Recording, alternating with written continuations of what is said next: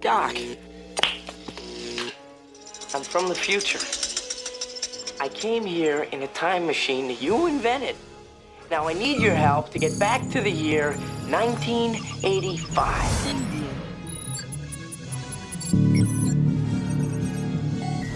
I'm Pat Mayo. This is The Hammer. Bet, and you are watching Back to the Futures, a season long future NFL bet competition with Geoff Fienberg building a portfolio of futures versus Tim Anderson building a portfolio of futures. Who is going to win? Probably neither of them. Will probably lose all of their money. But hey, you hit one, it might be good enough to recap what we have so far. Geoffrey Fienberg, you have Tennessee to miss the playoffs at minus 110. You have Chicago to have the worst record in the league added after week one at 14 to 1. Tim, you have Washington under eight wins at minus 110, and you mistakenly added Aaron Rodgers 30 to 1 most passing yards last week when you thought you were betting MVP. That is correct. so, what do you guys got on tap this week? You sounded like really pumped to tell us what future you have. I'll take the T box first. I have the Houston Texans plus 1400 to make the playoffs. That division is wide open. Tennessee hasn't got a win yet. Indianapolis doesn't have a win yet. Jacksonville's a, a tremendous unknown. I think Lovie Smith is perfectly competent. I think Davis Mills is perfectly competent. I think there's a chance that a team can go seven and ten in this division right now and make the playoffs. I really do. Uh, and if that happens, the Texans could be. I mean, the Texans just took Denver to the wire. They didn't lose against the Colts. I think there's actually value in a plus fourteen hundred bet on the Houston Texans to make the playoffs. So uh, we're going to go that way. I, I, think. I think the odds are in my favor on this one. I have a question for you, and Geoff, I want to get your insight on this. The Houston Texans are currently plus 1400, 14 to 1 to make the playoffs. They're also 15 to 1 to win the division. Can they make the playoffs without winning the division? It does not feel like that's possible. Tim, mm, I probably not, but I would feel sick to my stomach if I just took them to win the, the, the division and like they rattled off a nine and eight and one. Well, well, they have that tie, so that tie could advantage them in tiebreakers to make a playoff spot, like that did for the Steelers last year. Like, and the difference between 14 and 15 to 1 is negligible. Let me just have all options, please. Just give me everything. This is like taking a 97% cash out rather than a 100% cash out, just so that I know nothing weird or freaky can happen. Just just give it to me.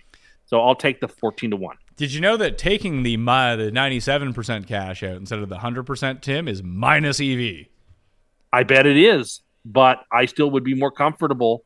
I mean, that's true if you're doing over, over a long stretch of time. That's right. But I have seen a lot of things that are better than 97% chance that are going to work out for me, not work out for me at the very end.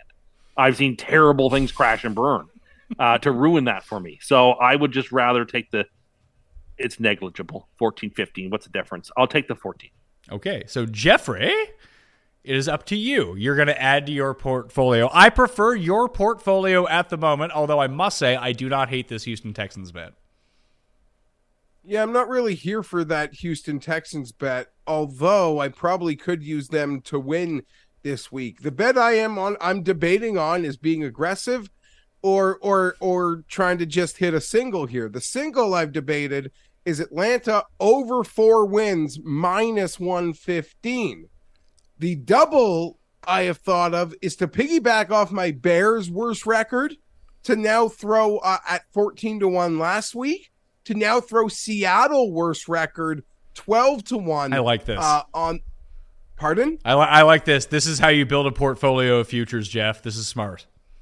Yeah, so I like this Seattle uh under. I guess now you've you've answered my bell, and they are playing each other this week, Atlanta, Seattle. This also goes hand in hand with Tim, I guess, saying Houston is going to be um better than we suspect because Houston is actually the favorite in this market for most uh, regular season. Uh, I'm trying to find the market back again, but they're plus 350. I actually think Houston and Atlanta, who are the favorites in this market, are better than we think, have shown that they're going to compete this year.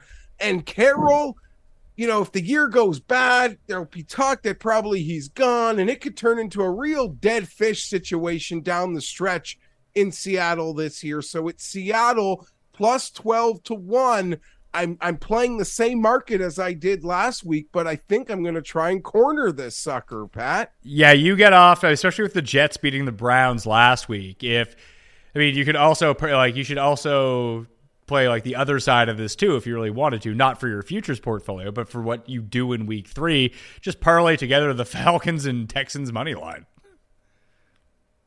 Uh, I guess there is a part of that that is something I should be invested in in next week. But Atlanta, the favorite at plus 250 to have the worst record, that's not something I'm buying one bit because I just said I, I think I would like them to clear their their win total. So that is where I'm leaning. And I got to say, I'm having tons of fun looking into this segment. It's not really something I've ever done before is scan the future market in week three. I've looked at awards. I think it's too early to step in front of any of those.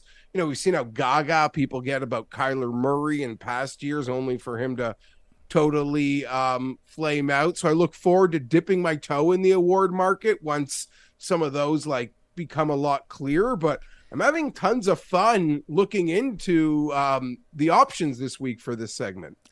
How is it that the Falcons, by the betting market, are four times more likely to have the fewest wins than the Panthers, who they're going to beat twice.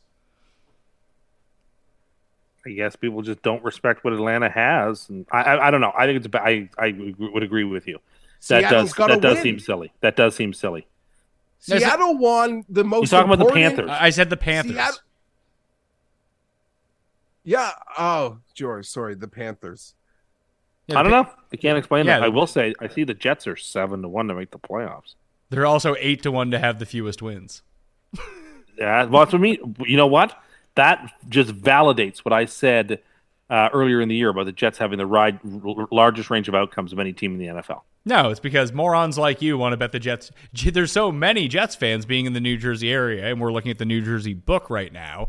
So it's really skewed towards the Jets because they're just taking a bunch of Jets money. Because you know why, Tim? Same thing as you did when you came on my show on Sunday evening after the Jets won, and then you started going through their schedules, be like, "That's an automatic win. That's an automatic win." These are the type of morons betting the Jets. A lot of wins out there. You know, not to play into a lot of fun we like to have as the three of us, but if I had to guess what Tim was going to present today, I'd have thought he'd pick Miami no to make the playoffs at plus 145 because that line has done a total probably um uh uh flip. I guess you Maybe. I think I just need to take some shots. I my approach to this portfolio is all boom and bust. I feel like I got 18 cracks and I need to hit on one. Well, you so- hit one in the water last week. That's true. So, so you- you know what? I get 16 more cracks, Geoff, and I need to hit on one of these, and I probably win. So that's the way I'm doing this. See, You're not wrong in the same sentiment that on um the Sunday night show you guys do live together. You've already hit Justin Fields plus 22 to 1 first touchdown. You're guaranteed plus EV the rest of the way, baby. Only got to hit one biggie. Yeah, can't lose anymore now that Fields has come through in week two on Sunday Night Football. But that will do it for me, Pat Mayo, Geoff Fienberg, Tim Anderson on Back to the Future. Stay tuned right now for more betting content on thehammer.bet.